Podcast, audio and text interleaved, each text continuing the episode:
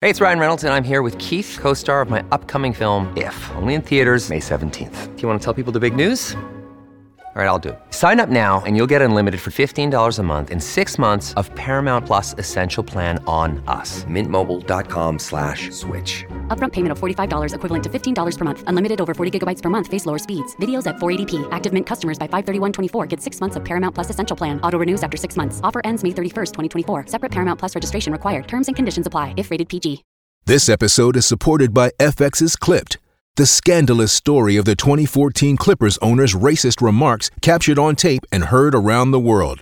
The series charts the tape's impact on a dysfunctional basketball organization striving to win against their reputation as the most cursed team in the league. Starring Laurence Fishburne, Jacki Weaver, Cleopatra Coleman, and Ed O'Neill.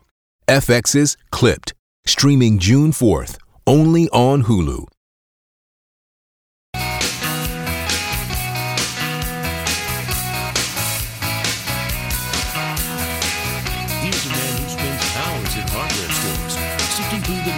The nuts of life. Joe Soucheray.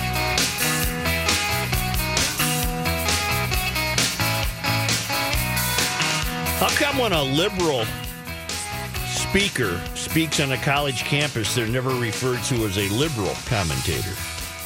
Why is it only when a conservative commentator speaks at the failed academy are they referred to as a conservative commentator? Maybe because it goes without saying. The police apparently outnumbered the protesters last night when Ben Shapiro gave a talk at the U. He's a conservative. University officials said police had cited protesters' safety concerns. In other words, the uh, the Mysterians on campus, you'll recall, uh, Ben Ben has a podcast. He writes. Uh, I I find him to be entirely enjoyable, uh, level headed.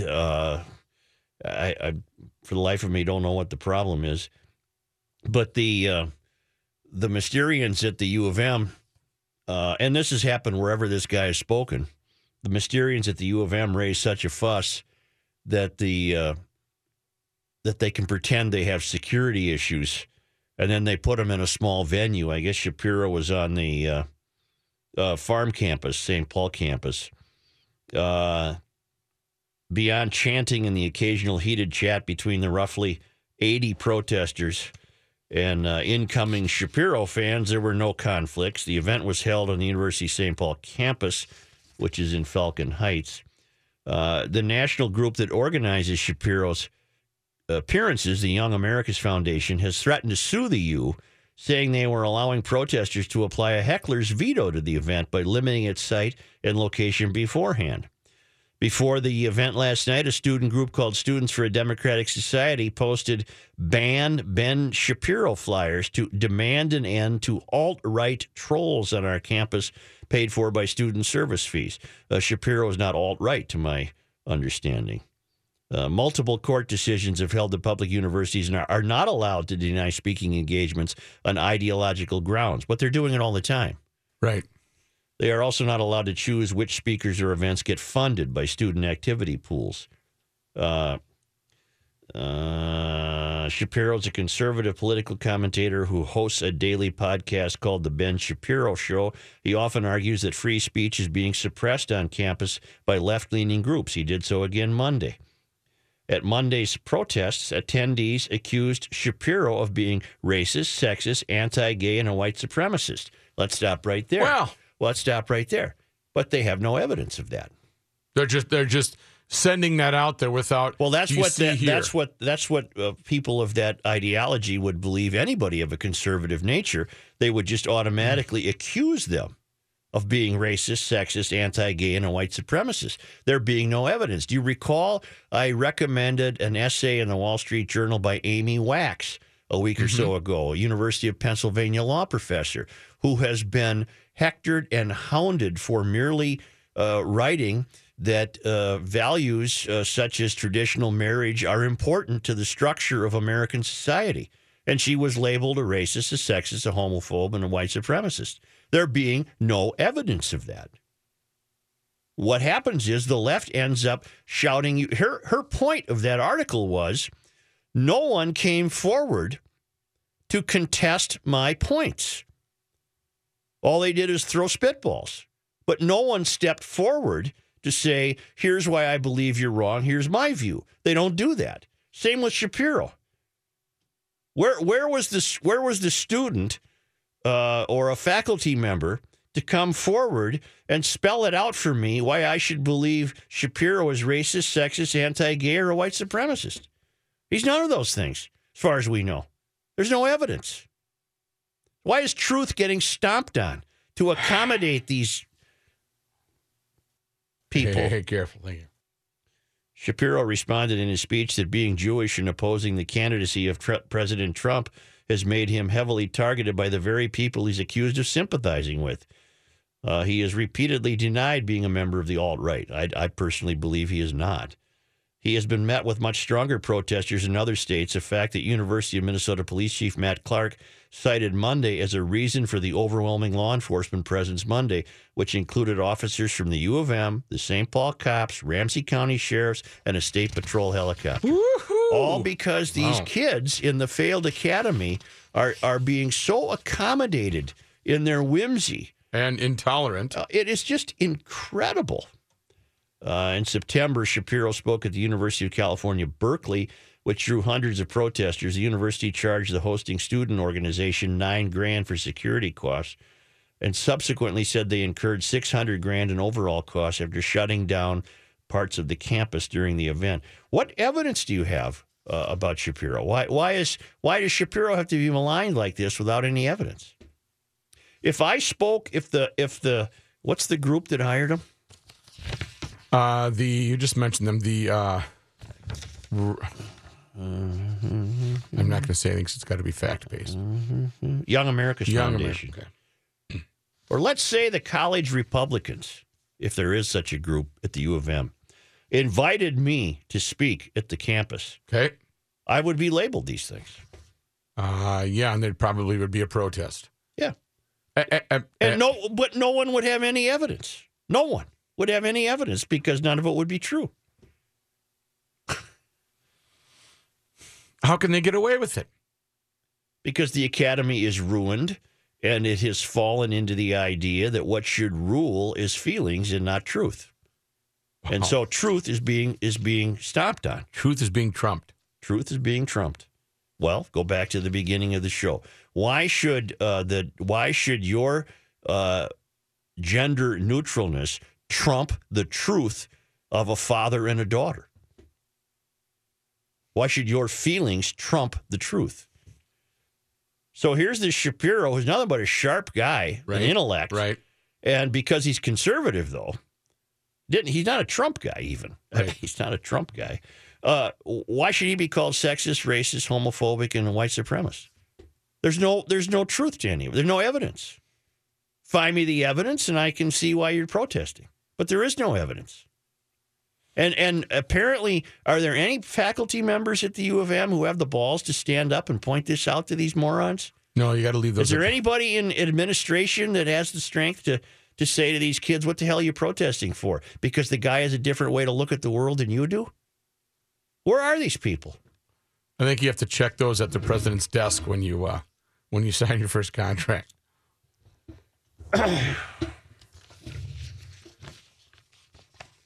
Can you? uh Can you? Well, just a minute. I, I I guess I have to go back to driverless cars for a moment. Steve, go ahead, please. Good afternoon, Mayor. Hi, Hail the, hail the flashlight gang. hail you. See, quick comment. I think a couple of things, and you might be able to link off of this, but I think it's partly conformity. Once you get everybody into a driverless car, then you can start dictating what kind of car those driverless cars are. Maybe, yeah. And I will tell you, I rented a car not too long ago, and they had uh, enabled where it detects if you're getting too close to another car, even with your cruise control on. Right. Boy, it catches you by surprise when it slams the brakes on at 70 miles an hour. Yeah, well, that's pretty common nowadays. A lot of cars Yeah. have that. Yeah. And one more thing is, I blame kind of the auto manufacturers a little bit too because cars today aren't fun to drive. Like when you were in high school, I was in high school.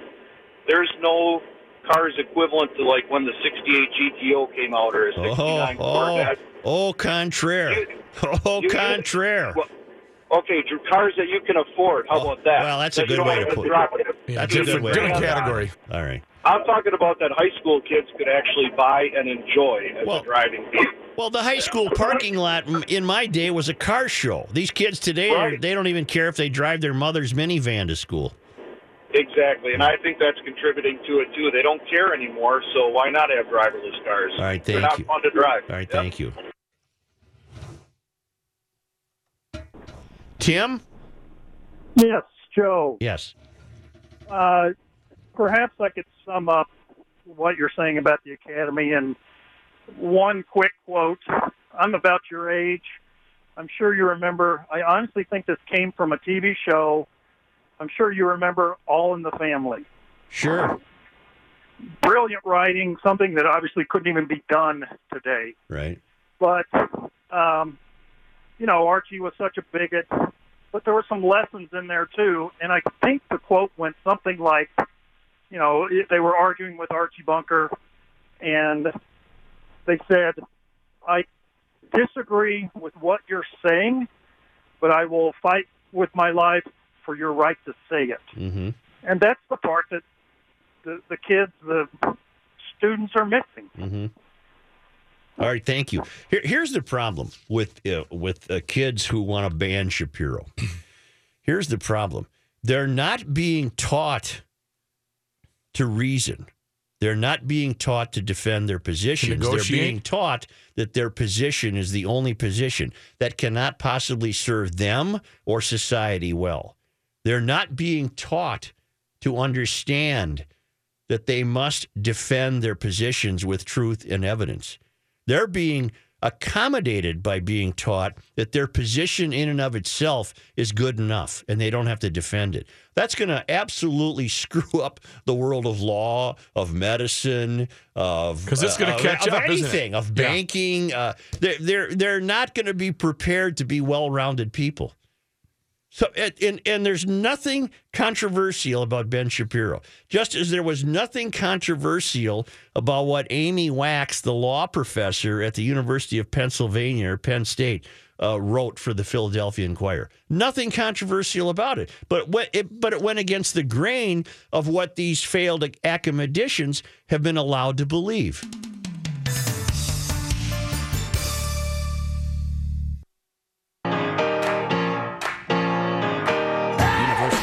University Garage Logic, 98. College of Self Esteem, zip, nada, nothing. Here's Joe Soucheray.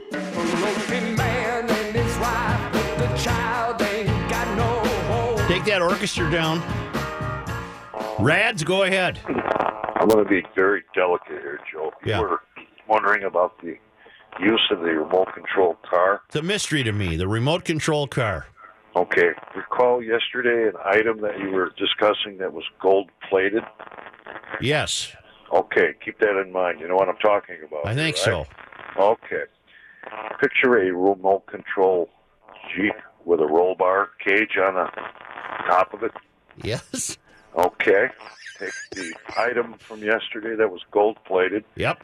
and affix it to the roll bar of the remote control car. Uh huh. All right. So you've got kind of a cannon, right? So to speak. Kind of speak. a tank. Yeah. Yep. All right. Just picture some guy trying to park that in a garage. That's about all I could add to that. Pretty darn good analogy. Well, You know? yeah. you know how much uh, money Amazon made in uh, profits last year? Boy, I'd like to know.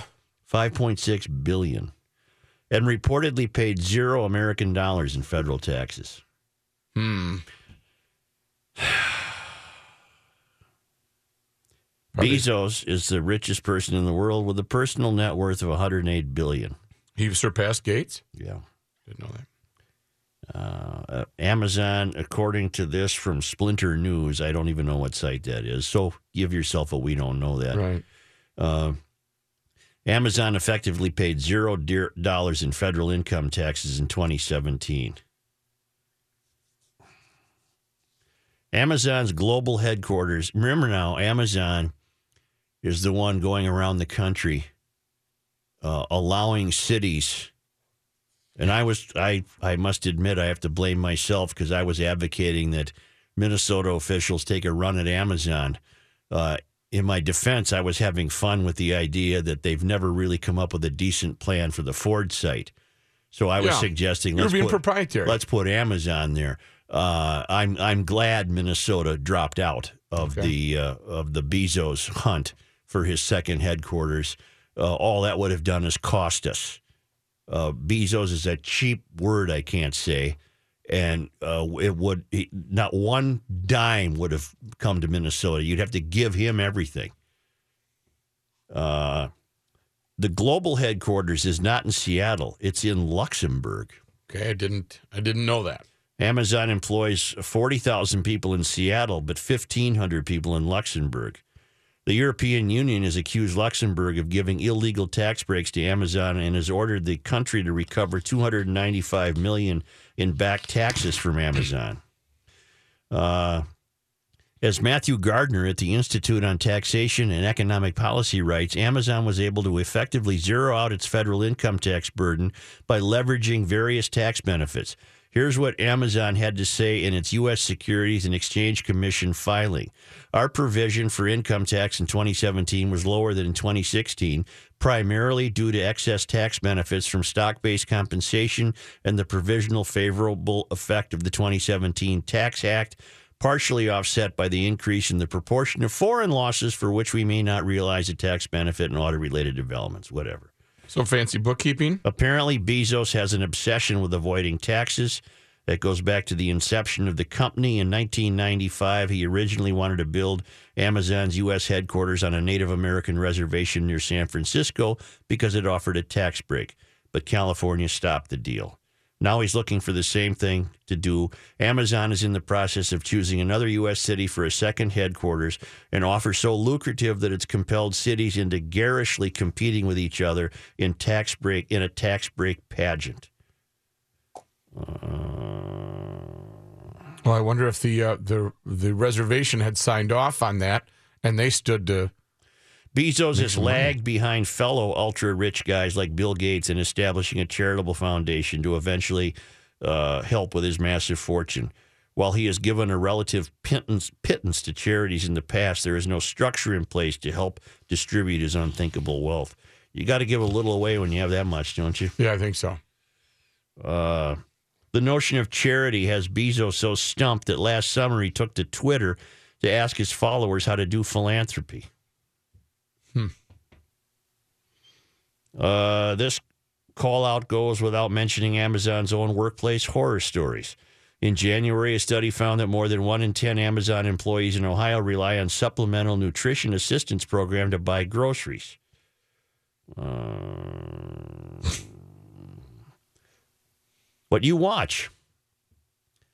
He has a veneer of liberalism. I'm sure he'd say all the correct boilerplate Right. things about the Right. climate and and so these idiots at the U would welcome him. Of course, you wouldn't would. need security for him. Right. He's cheating you right and left. He's not paying his fair share. Yeah, just pay your fair share like everybody else does.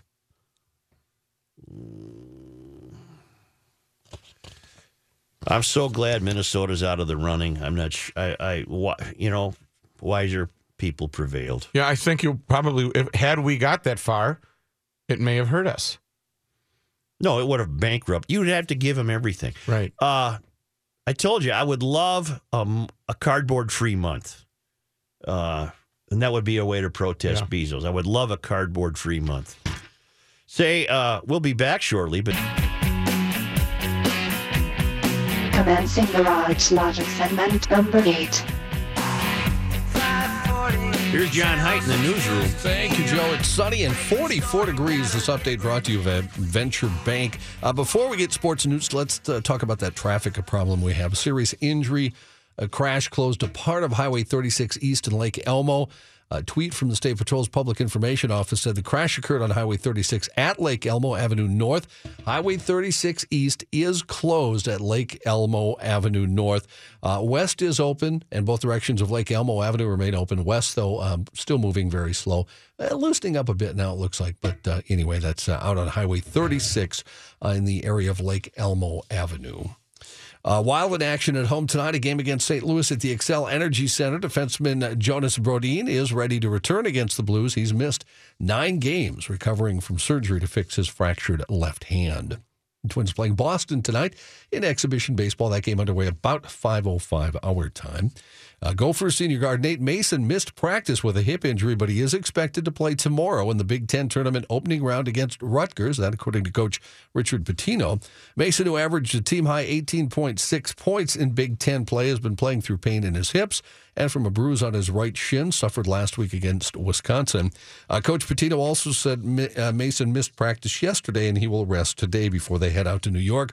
Pitino also said starting center Bakary Konaté was out of practice yesterday with the flu, but he's feeling better and should be able to come back in time for the game. News notes from today law enforcement wants to look at prescription records for the man facing criminal vehicular homicide and other charges in connection with that crash on Chisago Lake last month. That crash left an eight year old with injuries that proved fatal. A search warrant application filed in Hennepin County yesterday seeks prescription records from 2017 and January of 2018 for Eric Joseph Coleman, specifically looking for benzodiazepine, a controlled substance. Coleman is facing criminal vehicular homicide, criminal vehicular operation, and DWI charges. This all stems from a crash on January 27th in which Alan Geisenkoetter Jr. suffered head trauma and fractures to both legs after Coleman's snowmobile was reported to have crashed into him as he, as, uh, as he and his dad were setting up an ice house. Alan Geisenkoetter Sr. was also hit by the snowmobile. The son was airlifted to a Metro hospital but died a few days later. The search warrant application says the results of blood testing conducted on Coleman have come back showing a blood alcohol level of 0.16. It also states that medical records from Regions Hospital in St. Paul, where Coleman had been treated for his injuries, showed a presumptive positive drug screen for benzos, which is a scheduled four narcotic. Drug screen results have not yet come back from the Minnesota Bureau of Criminal Apprehension. President Trump today named political strategist Brad Parscale as manager of his 2020 presidential reelection campaign. A little early, isn't it, John? Well, uh, is it ever too early these days? He was a digital expert who was critical to Trump's 2016 victory and trusted by the Trump family. In a statement, the Trump campaign said it planned to use Parscale's talent to help Republicans in the 2018 congressional elections in November as they try to hold on to the control of the U.S. Congress. Trump had already signaled plans to run for reelection, filing a letter of intent with the Federal Election Commission on January 20th of 2017, the day he took office. The 42-year-old Parscale is based in San Antonio, Texas. He was the Trump campaign's digital director in 2016, had performed digital duties for Trump's businesses, the Trump Organization, before the campaign.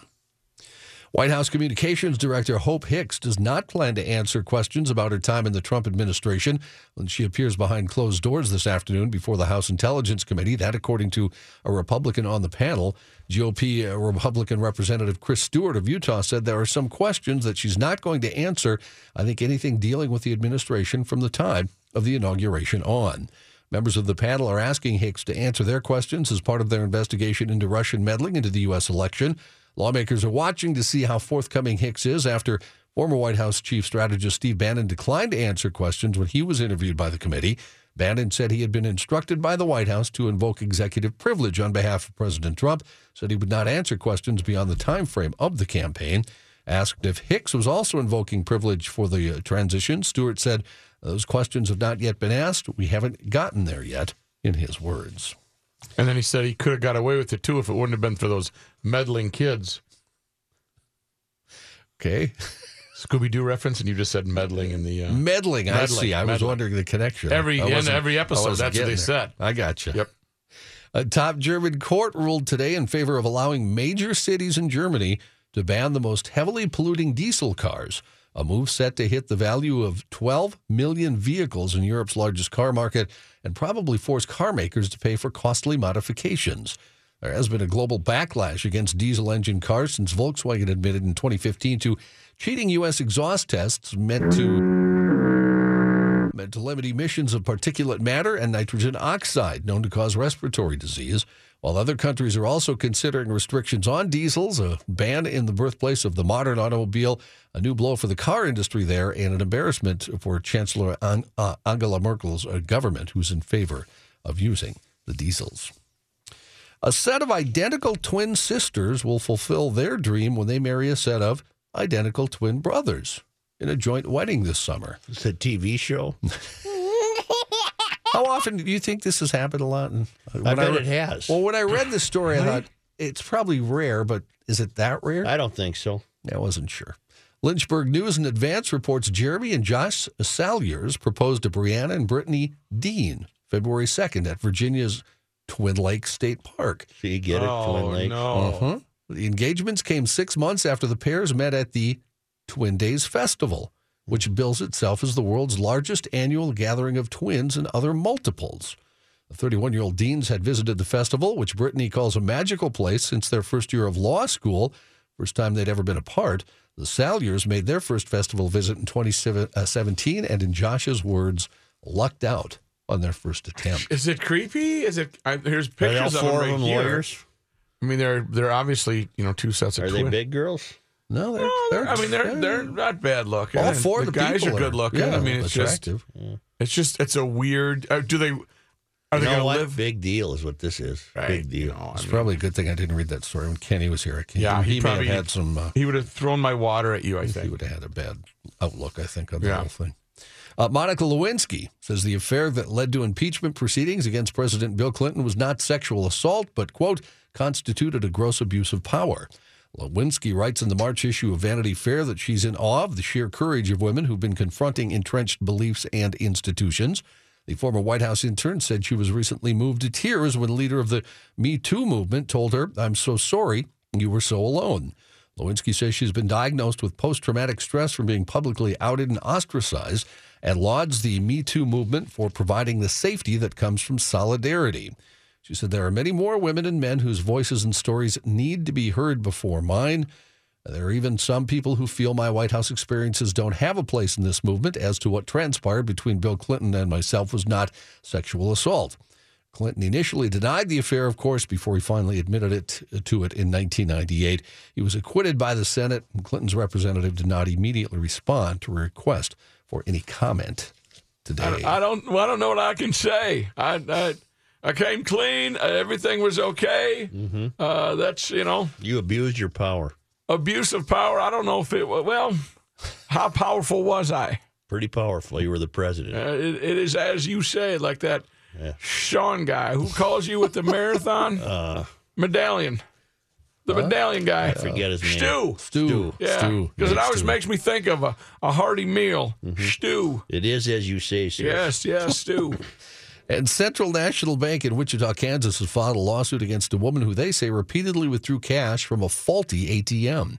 Wichita Eagle reports the bank alleges Christina Okoa used the ATM again and again after she realized it was giving out $100 bills instead of fives. Decline of moral and ethical integrity. The bank says she took out more than 11 grand. She denies stealing the money, insisting she has records of withdrawals and didn't get any more money than was requested. The bank's attorney says of the more than 50 withdrawals made by the woman, they were all made between midnight and 4:08 a.m. the same night. Lawsuit doesn't detail how many others may have gotten $100 bills instead of fives. Is the weather available? Uh, we'll have David Wallace Dahl ready for you. University of Garage Logic, 98. College of Self-Esteem, Zip, Nada, Nothing. Here's Joe Soucheray. Here's Dave Dahl. Thank you, Joe. We're up to 44 degrees. Should uh, eke out maybe another degree or two before we're done here. So, a, a nice day again today. Partly cloudy skies out there. We're going to see those continue tonight with patchy fog forming after dark. 22 for the overnight lows. So, again, refreeze. Watch out for those slick spots. West winds at 5 to 10. Tomorrow, increasing clouds, still mild. High around 40. Northeast winds at 5. Mainly cloudy skies, I think, by late in the day, so not nearly as much sunshine as we've enjoyed the last couple of days. Drizzle becoming mixed with snow by tomorrow night, and a little bit of light snow on Thursday morning. Less than an inch the way it appears right now. 26 for the low tomorrow night, 36 for the high on Thursday. Friday back up to 38 with partial sunshine. We're going to keep that partly sunny sky on Saturday and 42. Sunday, rain likely. Uh, still mild though, 40 for the high. We could have some rain becoming mixed with sleet by Sunday night. Better chance for rain changing over to snow on Monday. Monday's high 34. And then snow, windy, and colder on Tuesday. This could be a more significant deal, so uh, be aware of that. And if you have some travel plans early next week, you're going to want to pay attention to the latest forecast because it could be uh, a little bit tricky for travel. Again, 34 for the high on Monday, only 28 for the high by Tuesday as that snow accumulates. Right now it's 44, Joe, and I have the records for the day.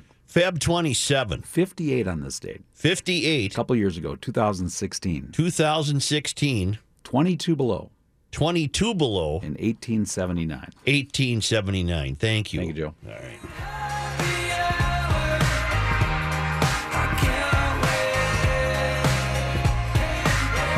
Can you take me to uh, Spoon Lake, please?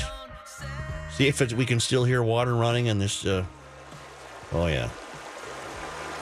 Now, there's still ice on the lake, of course. Yeah, this is just the stuff that's melting. That's just today's melt. like water and electricity, man. You can't stop it, baby. Running down the streets. Yes. Garage Logic. That's not good. I hate to do this to you. No.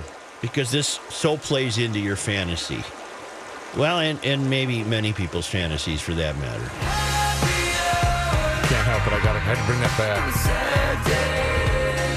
So I think I'm going to need a happy hour for this sad note you're going to tell me.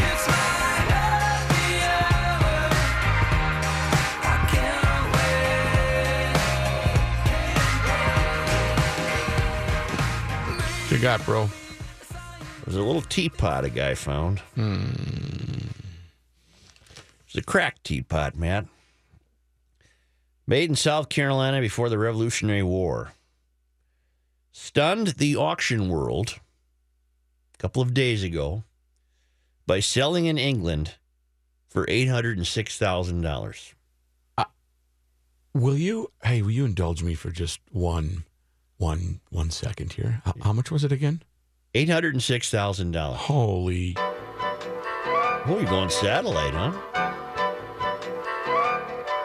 Yeah, but just a quick one. I had to get that out of my system. Now I feel better. Of that, 520 grand was for the teapot. The rest was fees, according to the New York Times. The winning bid was made by Roderick Jellicoe, a London dealer who was acting on behalf of the Metropolitan Museum of Art in New York. The final price is 23 times what the pot was expected to fetch. The teapot is three and a half inches high, five inches across. It's missing its lid and has a repair for a cracked handle. What dummy bought that? I thought Among the decorations in one of South Carolina is one of South Carolina's famous palmettos, which is the official state tree.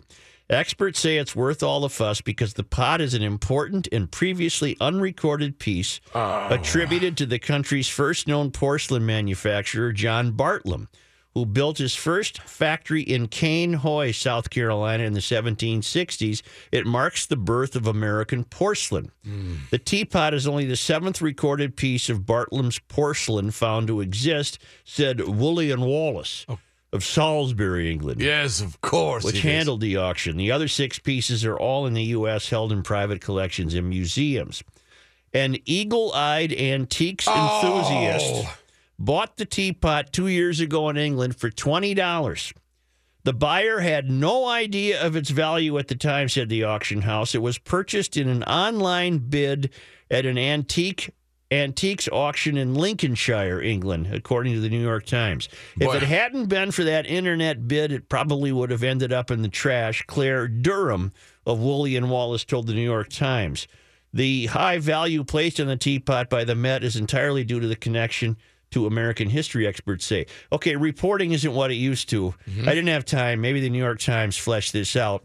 But how did it go from the guy who paid 20 and didn't know its value to going to the auction and, Right. and getting 520 grand? Right. And uh, the backstory would be the guy that, you know, I had her up to about 17, and the guy bid 20, and I said, you know, it's just not. It's not. He didn't go the extra $23 bid and bailed out at 17. Just before the Revolutionary War, there was a non-importation agreement in place because the colonies didn't want to import any import anything from England. Winning bidder Rod Jellicoe told Artnet.com, and of course, if they could make their own porcelain, they didn't need to import it from England. So it was a way of being independent from the British. Little is known of Bartlam before he moved from England to Charleston, South Carolina around 1763, possibly in some debt reports Woolley and Wallace. He reportedly came to the Charleston area because of rumors the clay was fitting for porcelain. He established his factory in St. Thomas Parish at a settlement known in the 18th century as Cainhoy on the north bank of the Wando River north of Charleston. The district had a reputation for good clay and had a well established brick-making industry. At least five brickyards were in existence by the 1760s. Bartlam died in 1781 after moving his factory to Camden. Uh, so what we don't know is how did the guy uh, who paid 20 how did he uh, put it into the hands of people who told him uh, hey pal that's worth uh, that's worth about 800 Right. Somebody, obviously, this person didn't know, and somebody did that guy a favor and said, Hey, uh, Frank, uh, you got to get this thing on the auction block. well let me tell you something else Oh, I wish that could happen to me. based on my watching Antiques Roadshow Yeah. what would that thing have been worth if it had the lid and the handle wasn't cracked And the box and the original What if it box. came in the original Lou box? Campbell from Duluth. Remember, the, you Yeah. need the original box. oh i'm a big believer in that yeah i bought a daisy air rifle 15 years ago Yeah. it's still in the box i'm figuring i don't know i'll leave Oh, it that was- behind that was your your 68 Corvette Yeah. uh, that you. I'm uh, going to leave it behind to somebody. Maybe it'll be worth something 25 years from now. I don't know. Well, well Leave it to a kid or something. Or maybe they won't. Yeah, because they won't make they won't make them anymore. Oh, you shoot your eye out. I right. Shoot your eye out is what'll happen. shoot happen. your eye out is what'll happen. God darn it. Well, I'm not going to stop looking. I'm gonna. I, I'm. I will find something of value someday. Yeah, but see, if you bought that for 20 bucks, Yeah. would you have had the presence of mind to uh, find out if it was worth more? I wouldn't have. Probably I- not. what would I have known? Because we got a lot of old antique stuff that she places around the house that that looks neat, but we never find out you know what it's worth or where it uh, was originally well, you know what? manufactured. For all you know, you're sitting on fortunes. Don't do that to me. Commencing Garage Logic segment number 10. The nuts and bolts of life. Twins play at uh, 5 o'clock, I believe. little later game today. Are we having technical difficulties? Oh, we're changing out a, a mini disc machine in here for a um, some kind of flux capacitor. Really? We're going to go back in to here the doing future? that. Yeah, yeah, we're going to Back to the Uh, Future. Patrick's in uh, spring training, I believe. Yeah, they they play Boston, I think, at five. I think I better dial him up. I haven't done that yet. Uh, he's probably wondering where you are. Yeah, he's probably saying, "Rook, are and you the there?" Wild uh, Wild are home tonight to the Blue, and uh, water continues to melt, which is one of the greatest sounds known to man at this time of year. Oh, it's fantastic. One more day of Feb. Mm-hmm. I've always uh, psychologically, I've always thought March is the is spring. Of course, as the twenty first, firster, I've been in spring for a long time. yes, I've been in. This is how you deal with it and get away. Yeah, this is how you. I've been in spring since before Christmas. Oh, we do have a nice late sunset. Fifteen hundred is daylight savings this weekend. No. Fifteen hundred ESPN is KSTP St. Paul, Minneapolis.